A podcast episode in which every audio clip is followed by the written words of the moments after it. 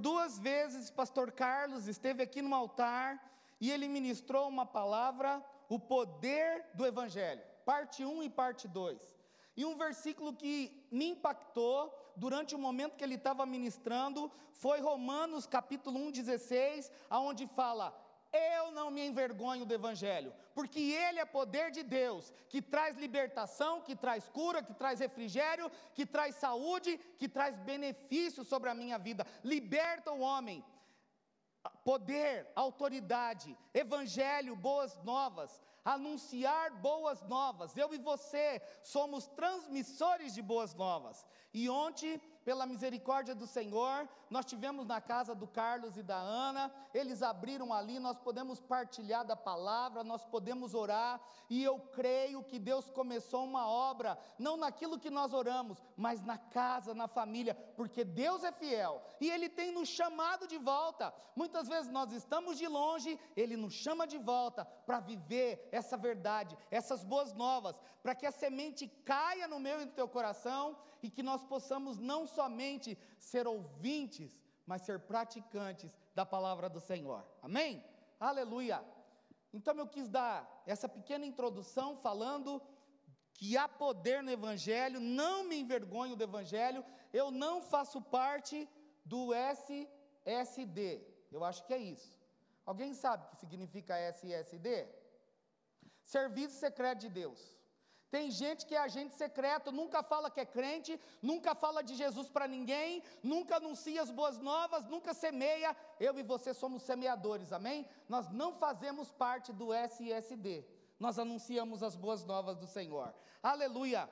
E a minha palavra, o que Deus tem colocado na minha vida, em face daquilo que nós estamos vivendo, que eu estou vivendo, né? Quem, para estar aqui em cima, há uma oração, há uma busca do Senhor, e Deus muitas vezes nos traz coisas, e nós falamos, mas o que, que é isso? Eu estou vivendo isso que eu vou pregar hoje para você. E eu estou crendo no poder de Deus. Então, se você quer marcar, se você quer ter é, alguns versículos como base durante a semana, o título da ministração é Vivendo além das circunstâncias. Quantos querem viver além das circunstâncias? Eu quero viver além das circunstâncias, queridos, das quais nós estamos passando, cada um individualmente, coletivamente, na família, enquanto estudante, enquanto profissional, viver além das circunstâncias. E o, como que nós podemos viver além das circunstâncias? Primeiro lugar, nós temos que identificar quais as circunstâncias. Quais as circunstâncias que nós precisamos ir além, a um nível mais profundo de adoração. Quais as circunstâncias que precisam ser mudadas na minha e na tua vida? Identificar as, as circunstâncias, posicionar-nos em fé. Duas palavras com acento. Mas eu e você, nós podemos exercitar a fé. E pastora Kika há pouco falava: vamos exercitar a fé. Eu estou nesse exercício de fé, queridos, diante de uma situação adversa, de umas circunstâncias que chegou na minha casa. O Senhor pode nos posicionar, depender de Deus. Aquele que quer viver além das circunstâncias tem que identificar, tem que se posicionar, tem que depender de Deus e crer no mover sobrenatural do Senhor. Se você não crê no mover sobrenatural, que Deus age em todo o tempo e a despeito de toda situação, e Ele pode trazer à existência aquilo que não existe, e Ele pode trazer grandes coisas em meu e em teu favor, principalmente nesses dias dos quais nós estamos vivendo, a nossa fé muitas vezes é pequena. Então nós podemos, Senhor, aumenta a minha fé, aumenta a minha expectativa, ajuda a identificar essas circunstâncias, me posicionar em fé, depender de Deus e crer no mover sobrenatural. Amém? Aleluia! O tema deste ano é: qual é? Somos família. Uma família que está aqui, um pouco, um número menor, porque infelizmente tem irmãos que poderiam estar e não querem estar. E nós não podemos usar da força para constranger ninguém a estar, mas você está. E ele também pode estar sendo abençoado numa proporção intensa lá na sua casa. Mas nós falamos para você, querido que aí está, se você quer ter essa, essa oportunidade, e você pode, nós temos aqui 150 lugares, foi que a Secretaria de Saúde liberou para nós. Você tem espaço aqui, tanto aqui embaixo quanto lá no mezanino. Se você está sendo abençoado na sua casa, glória a Deus, aleluia. Mas que você, se você pode estar conosco, vem estar conosco. Então nós somos uma, uma igreja, nós somos uma família. O tema deste ano é esse: nós somos uma família. E a minha primeira frase é: uma igreja forte. A igreja do Deus Todo-Poderoso é forte. Você pode falar amém? A igreja do Deus Todo-Poderoso é abençoada. A igreja do Deus Poderoso está sendo preparada e em preparação para um grande derramar do Espírito Santo. Você podia ser mais efusivo nesta hora. Um derramar intenso do Espírito Santo sobre a minha, sobre a tua vida, amém? Aleluia! Uma igreja que ora, uma igreja que crê, uma igreja que intercede. Nós somos impulsionados a viver por fé, nós somos despertados a nos levantar de situações, nós somos, não podemos nos dar por vencidos, por abatidos, desanimados, mas nos levantar e viver além das circunstâncias. Quantos aqui querem viver além das circunstâncias? Você tem passado circunstâncias adversas na sua casa? Eu também. E eu quero, em nome de Jesus, achar esse lugar para viver além das circunstâncias. Amém? Quais circunstâncias? Nós podemos nos mover no sobrenatural por fé, diante de uma quarentena, diante de uma é, pandemia. Enquanto já falei, enquanto família, enquanto é, empresário, enquanto pai, enquanto mãe. Como que eu posso ir além das minhas circunstâncias? Como que eu posso ir além do horizonte? Como que eu posso ir além das minhas limitações? Como que eu posso ir além das minhas necessidades? A resposta é uma só: render a Ti. Foi ministrado hoje. Adoração. Render-se totalmente aos pés de Jesus e reconhecer que Ele é o Todo-Poderoso e cada dia que você se levanta, se você não tem um espelho, que você possa ter uma palavra afirmativa dentro do teu coração. Eu creio que hoje vai ser melhor que ontem. Eu creio que este um mês que vem vai ser melhor do que esse mês. Nós temos que impulsionar em fé, queridos. Nós temos que dar vazão para esta fé que o Senhor tem colocado no nosso coração. Render-se totalmente aos pés do Senhor e ter uma declaração de fé. O que, que a tua boca tem falado? Querido, tem gente que falou que nós íamos morrer. Nós já vencemos três meses de pandemia. Aleluia, eu estou vivo, você está vivo e vamos continuar. E outra coisa, queridos, se nós não morrermos de uma situação, 10 anos, 15 anos, nós podemos morrer de outra. O importante é nós estarmos vivos e vivendo com o Senhor, mas nós já vivemos três meses e nós vamos continuar vivendo na presença do Senhor, além das circunstâncias. Pessoas pensaram que o mundo ia acabar. Foram para o mercado, fizeram compra de três meses, já acabou a compra, vai ter que fazer de novo. Porque três meses já passou. Diz que papel higiênico tem gente que estocou. Deve ter acabado, ou senão você tem para o ano inteiro ainda. Mas eu e você, nós temos os nossos olhos fitos no Todo-Poderoso. E eu gosto desse versículo, querido. E cada vez que eu estou aqui nesse altar, eu menciono: Eu bem sei o Deus em quem tenho crido, aquele que é poderoso para fazer infinitamente mais do que nós pedimos e do que nós pensamos. Aleluia! Glória a Deus! Aleluia! Eu pedi ajuda da minha esposa diante dessa ministração, e ela me deu um versículo poderoso, que está lá, é o Salmo 61, o verso 2 e o verso 3. Eu vou ler em duas versões, eu não sei se vai. É, é a mesma versão que vai ser projetada, mas a primeira versão minha aqui desse versículo fala assim: Desde os confins da terra, eu clamo a ti, com o coração abatido, põe-me a salvo na rocha mais alta que eu, pois tu tens sido o meu refúgio, uma torre forte contra o inimigo. A outra versão, numa linguagem mais atualizada, fala assim: no meu desespero. Quantos aqui já viveram dias de desespero? No meu desespero, longe do lar, Lar é proteção, lar é segurança. Tem irmãos que perderam o trabalho, tem irmãos que estão passando por situações adversas. No meu desespero, longe do lar, da minha proteção, longe da minha provisão, eu te chamo pedindo ajuda. Quem é que você tem chamado pedindo ajuda? E a continuidade do versículo fala: põe-me em segurança numa rocha bem mais alta, pois tu és o meu protetor, o meu forte defensor. Coloca-me numa rocha mais alta que eu, além das circunstâncias.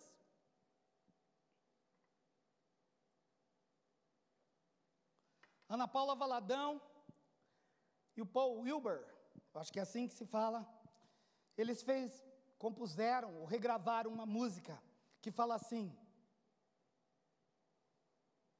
em tua presença. Sou fortalecido em tua presença, Senhor meu Deus, em tua presença. É onde quero estar, buscando tua face tocando tua graça, abrigado na rocha, em tua presença, ó Deus. Eu não vou cantar o restante, mas ir para a presença do Senhor ter um tempo de adoração, ter um tempo de busca, encher a tua alma, o teu coração de louvor, realmente ir além das circunstâncias, se colocar num lugar mais alto. Essa semana eu falava com o pastor Carlos e a pastora Janete. Teve um dia que eu cheguei aqui acabado, acabado, literalmente, moído, diante de tantas situações. E eu fui para a sala de oração. Quem não conhece a sala de oração, está perdendo uma oportunidade Deus só se manifesta na sala de oração, não. Se manifesta lá na tua casa, dentro do teu quarto, na tua sala, no teu banheiro. Mas nós temos aqui um ambiente consagrado. Nós temos aqui um lugar oportuno. E eu comecei a colocar o meu coração diante do Senhor, a minha amargura, comecei a colocar as minhas situações, e o Senhor me levou muito mais além, e é isso que Ele quer te levar, te colocar numa rocha, aonde você recebe refrigério, aonde você recebe alimento, aonde você recebe disposição. E você vai ficar ali eternamente? Não. Você vai viver a vida que lhe está proposta. Você vai viver essa caminhada de fé diante do Senhor. Amém? Quantos querem ir para essa rocha? Mais alta. Aleluia. Glória a Deus. Eu gostaria que você abrisse comigo. Segunda Reis, capítulo 6, verso 8 em diante.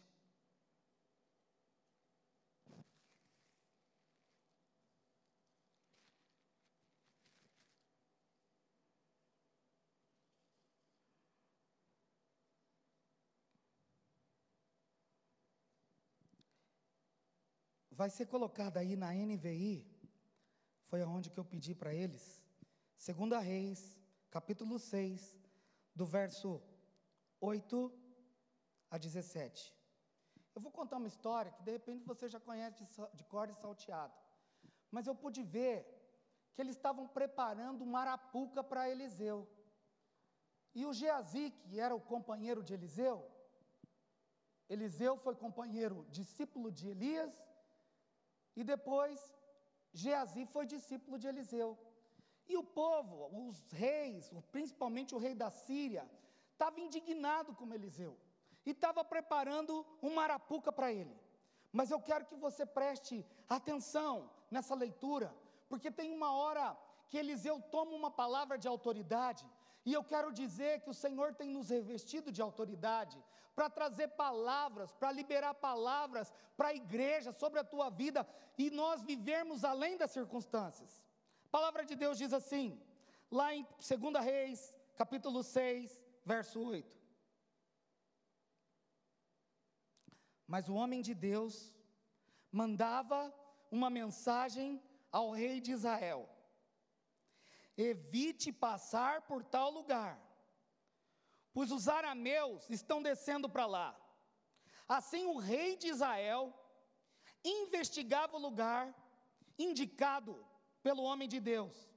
Repetidas vezes, Eliseu alertou o rei, que tomava as devidas precauções. Isto enfureceu o rei da Síria, que convocando seus conselheiros perguntou: Vocês não me, não me apontarão qual de nossos está do lado do rei de Israel? Ele achava que tinha um que estava traindo o rei da Síria, porque ele não conseguia pegar o exército de Israel de surpresa, acabar. Respondeu um dos conselheiros: Nenhum de nós, majestade. É Eliseu, o profeta que está em Israel. Revela ao rei de Israel até as palavras que tu falas em teu quarto. Nós cremos num Deus que se revela. Se revelou para Eliseu e pode se revelar na tua vida no momento do qual você está passando, do qual você está vivendo. Deus pode te dar uma direção segura para que no meio de todo esse caos a tua bênção seja estabelecida. Nós temos vivido aqui nesta igreja homens que no meio da pandemia, que no meio de toda essa situação, Deus tem promovido ele no trabalho. Nós temos vivido homens e mulheres que Deus tem trazido outro trabalho. Nós temos aqui dentro da igreja uma pessoa que estava passando por um momento adverso e os irmãos, enquanto família, olharam para ela. Daqui um pouco eu vou citar esse texto de Reis também. Fala, escuta, o que, que você sabe fazer? Olha, eu sei fazer comida. Por que, que você não começa a fazer comida? E Deus tem suprido dia a dia a vida dessa irmã. Então Deus é um Deus que se revela, tanto no oculto, lá dentro do teu quarto, quanto usando um irmão, uma irmã, o Deus Todo-Poderoso, como fez aqui com o rei de Israel.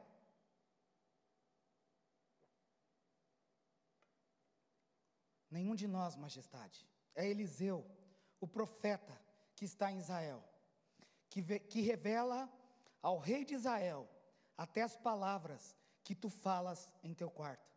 Nós temos o Espírito Santo de Deus, que se revela em favor das nossas vidas. Você está disposto a buscar ao Senhor? Queridos, eu estava falando com o pastor Carlos. Esse período de pandemia, esse período de quarentena, tem sido uma bênção. Na minha casa, a última vez que eu ministrei aqui, eu desafiei os irmãos a lerem a Bíblia em família. Pela misericórdia do Senhor, esta semana nós estamos terminando o Novo Testamento em família. Quando eu cheguei em casa naquele domingo, elas estavam com uma Bíblia aberta falando qual que é o primeiro livro que nós vamos ler.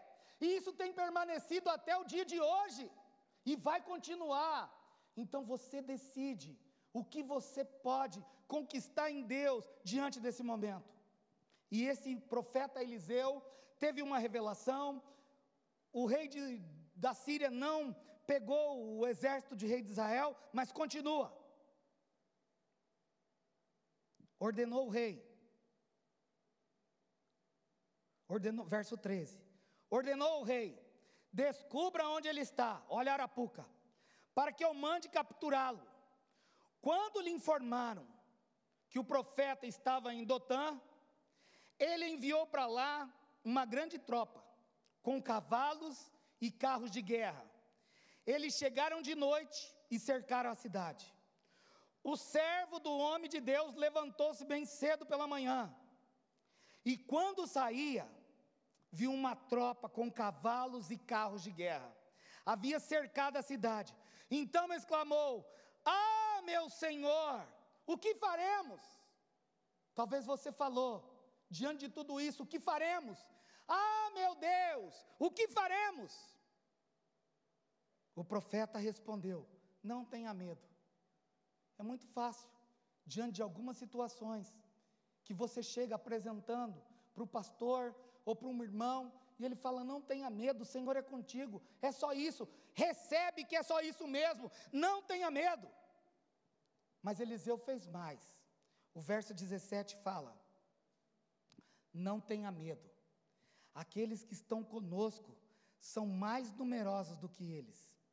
E Eliseu orou ao Senhor: Senhor, Abre os olhos para que ele veja. Então o Senhor abriu os olhos do rapaz, que olhou e viu as colinas cheias de carros e carros de fogo ao redor de Eliseu. E a minha palavra para nós que aqui estamos e para você que está acompanhando esse culto da sua casa: Deus abre os olhos para que nós vejamos que o Senhor e os seus anjos são maior do que tudo aquilo que tem nos apresentado uma mídia que nos deixa acuado que nos coloca para baixo, que nos dá medo.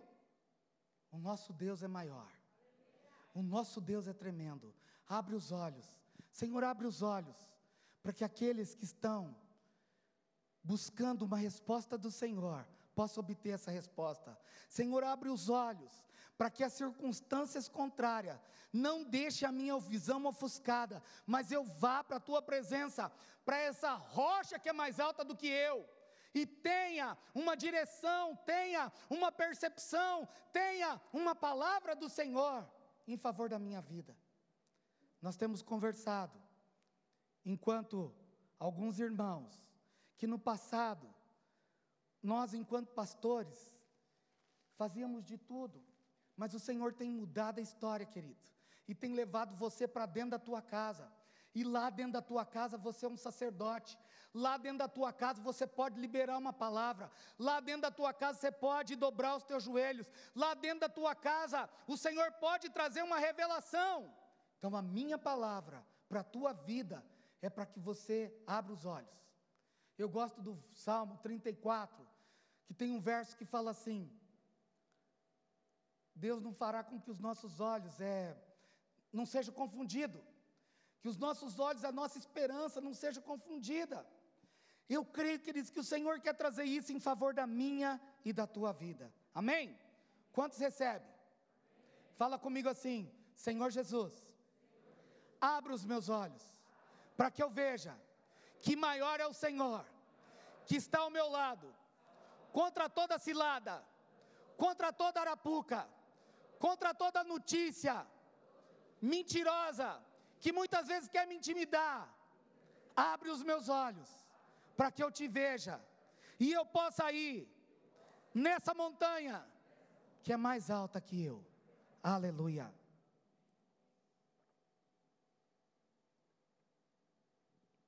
A história de Deus, a Bíblia também fala, no livro de 2 Reis, capítulo 2, verso 7, de uma mulher que o marido morreu e deixou ela endividada.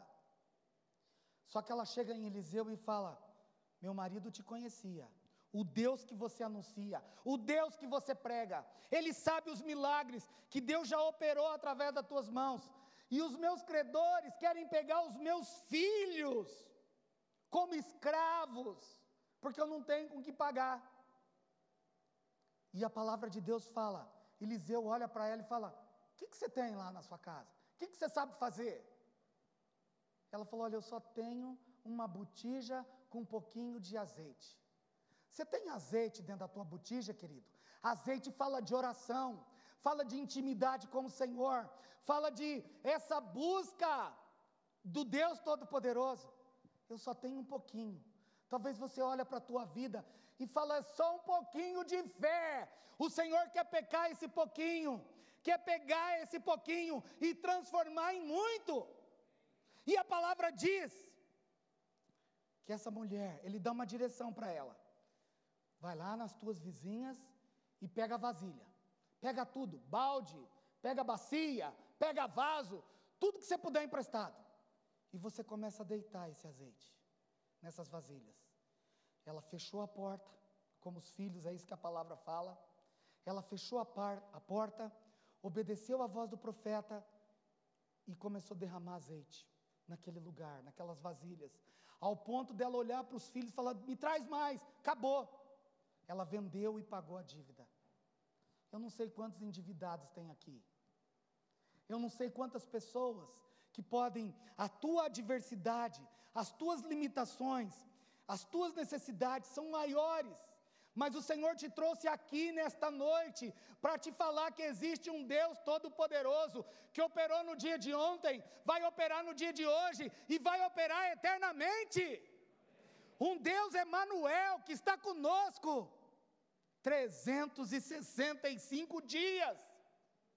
Ele não é um Deus do passado, ele é um Deus de hoje. E aquela mulher saiu daquela situação. Aquela mulher saiu, ela estava com uma visão limitada, com uma visão ofuscada. Meus filhos vão se tornar escravos. Mas o Senhor levou ela um pouco mais além. E eu posso falar para você que está aqui nesta noite, que está ouvindo esta palavra, o Senhor quer te levar um pouquinho mais além. Aleluia. E ainda, quando fala desse texto, é, de reis, eu me lembrei de quando Jesus, ele estava próximo a ensinar os discípulos a orar. O Mateus capítulo 6, verso 6 fala assim: Mas tu, quando orares, entra no teu aposento, fecha a porta, ora teu pai que está em secreto, e o teu pai vai te recompensar, o teu pai vai te abençoar. Quantos aqui têm orado? O meu desafio para você nesta noite é: ore um pouco mais. Pastor, eu não tenho condição de dar dízimo e oferta. Como que eu vou dar dízimo 10%? Eu não tenho renda. Você pode dar dízimo do teu tempo, que é duas horas e 40 minutos, orando ao Senhor. E eu quero ver se você não vai testemunhar que as janelas do céu se abriu, que as bênçãos do Senhor vai te atingir em nome de Jesus. Deus não tem filhos preferidos. Deus tem filhos. E nós nos encontramos nessa situação. Eu gostaria de ler um último texto, antes de pedir para o Ministério de Louvor ministrar esse cântico novamente, leva-me além.